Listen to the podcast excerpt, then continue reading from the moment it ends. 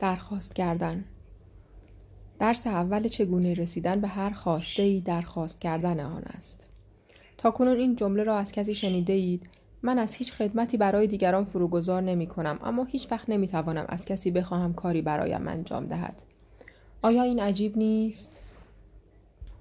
به چهار دلیل عمده زیر مطرح کردن خواسته های اهمیت است.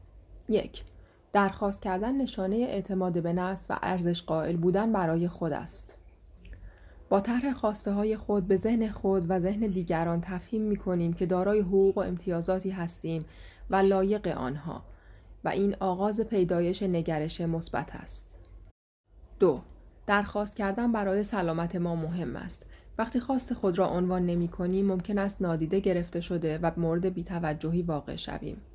و نتیجه همه اینها عجز و محرومیت و مخفی ماندن ارزش های واقعی ماست.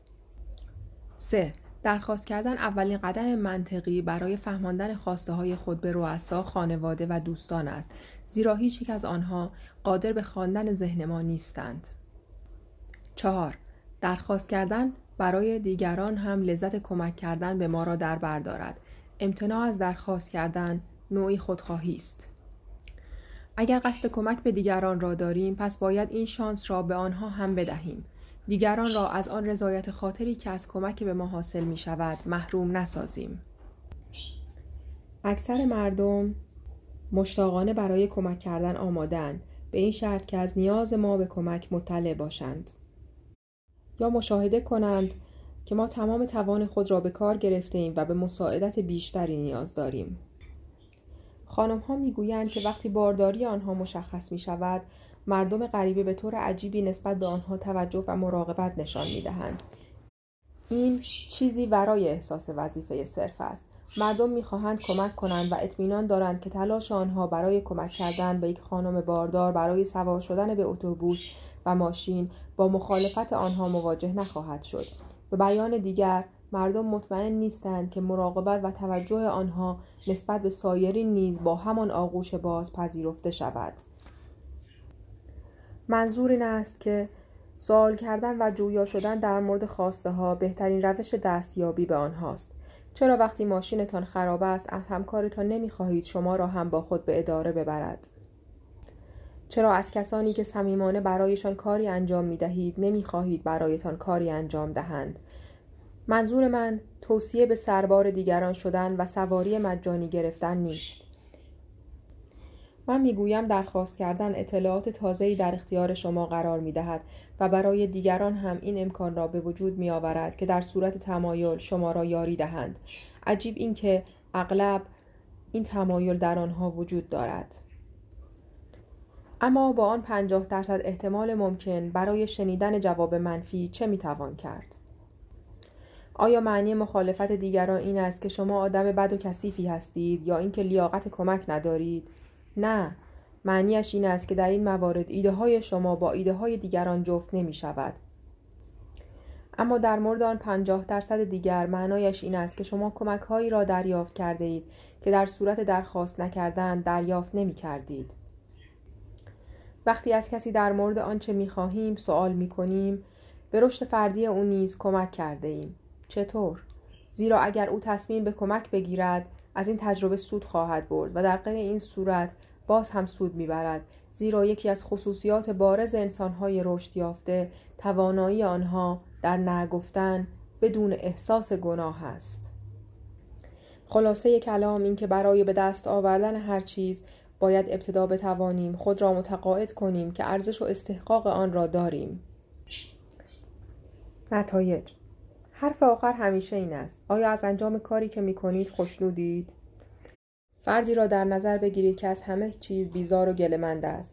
هرگز مهارتهایی را که می‌خواسته فرا نگرفته و هیچ یک از کارهایی را که در عمر کوتاهش تصمیم به انجامشان داشته انجام نداده است.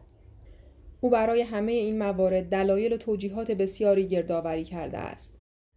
او یک لیست بلند بالا از گله از دیگران از آب و هوا از وضعیت اقتصادی و سایر موارد دارد.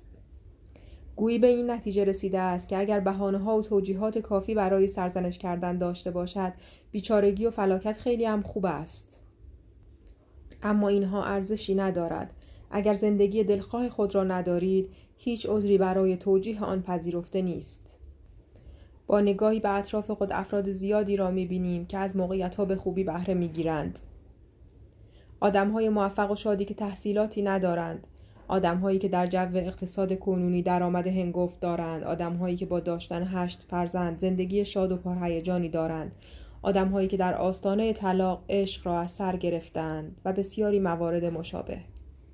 میزان لذتی که از زندگی می‌بریم با میزان سرزنش اوضاع و احوال نسبت معکوس دارد.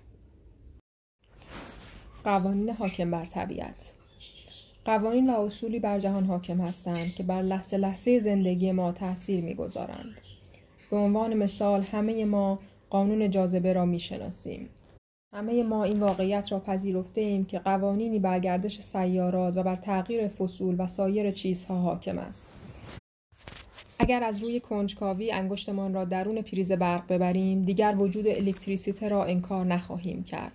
درست است که آن را نمی بینیم اما شاهدی وجود دارد که وجود آن را تایید می کند. نیروی مغناطیس را نیز به همین ترتیب میپذیریم. اما نکته جالب توجهی وجود دارد و آن این است که بسیاری از مردم به حاکمیت قانون بر جهان هستی اعتقاد دارند به جز وقتی که صحبت از زندگی، موفقیت یا شکست خود آنهاست. در این هنگام است که از سرنوشت، اقبال و موانع سخن می‌گوییم. ما نیز جزی از این جهان هستیم وزیر سلطه قوانین و خود مسبب رخدادهای زندگی خود هستیم اما اندیشه چیست فیزیکدان ها می‌گویند که جهان آن چیزی نیست که به نظر می رسد. وقتی ماده را می شکافیم به کوچکترین واحد ساختمانی آن یعنی اتم و ذرات آن می رسیم. این ذرات که با سرعت بسیار زیاد در حال ارتعاش هستند در واقع چیزی جز انرژی نیستند. جهان ماده از انرژی ساخته شده است. هیچ جسم جامدی وجود ندارد بلکه این سرعت ارتعاش توده های انرژی است که مشخص می کند این ماده یک پاره آجر است یا خمیر دندان. حال تصور کنید وقتی اندیشه در ذهن دارید مغز شما چیزی ساخته است. انرژی، ارتعاش.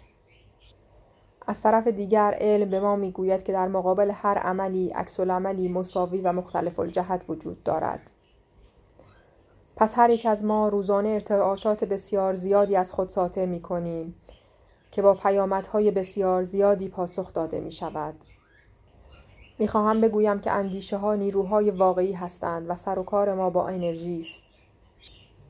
وقتی افلاتون گفت ذهن خالق واقعیت است و پرای تغییر واقعیت باید ذهن را تغییر داد از همین نیروها سخن گفته بود.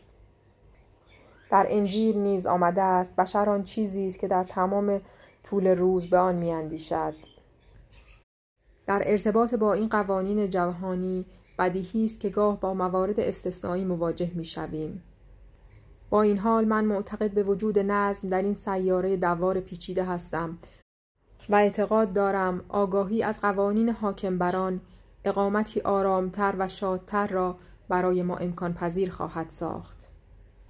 البته همیشه کسانی هستند که می‌گویند هیچ چیز به درد نمی‌خورد، هیچ چیز مهم نیست، زندگی نفرت انگیز است و و و بیایید قبل از تسلیم شدن در برابر این عقاید کیفیت زندگی این افراد را ارزیابی کنیم.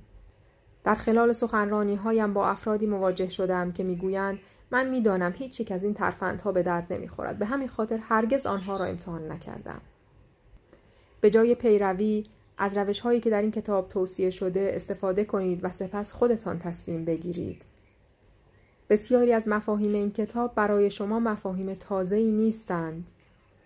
اما چه بسا مسائلی در ارتباط با جهان بوده است که شما تاکنون به تمامی مد نظر قرار نداده اید. هیچ چیز را به خاطر اینکه اینجا نوشته شده است نپذیرید بلکه خودتان ارزیابی کنید. نیاز به زمان. طبیعت همیشه نیازمند زمان است. بلوط یک شبه بزرگ نمی شوند. آنها نیز در فرایند بزرگ شدن خود برگ ها و شاخه ها و پوست های زیادی را از دست دادند رشد و تکامل ما نیز چنین است. بیایید نحوه عمل هر چیز را مورد توجه قرار دهیم و وقتی نوبت به خود ما رسید در ارزیابی تکامل خود حساستر و ملایمتر باشیم بنا کردن اعتماد، پرورش بدن سالم یا دیدگاه مثبت، تجارت سودآور همه و همه نیازمند زمان است. در دنیای واقعیت موفقیت های پایداری که یک شبه به دست آمده باشند بسیار انگشت شمارند.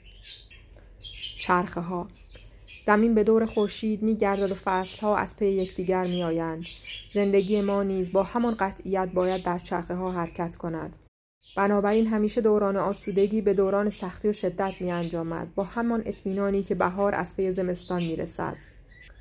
یکی از بزرگترین مبارزات زندگی این است که در حالی که با زمستان سر می کنیم در انتظار بهار هم باشیم. بدین ترتیب همواره باید در انتظار بهبود اوضاع بود اما مشکل این است که خیلی ها زود معیوس می شوند و میدان را خالی می کنند.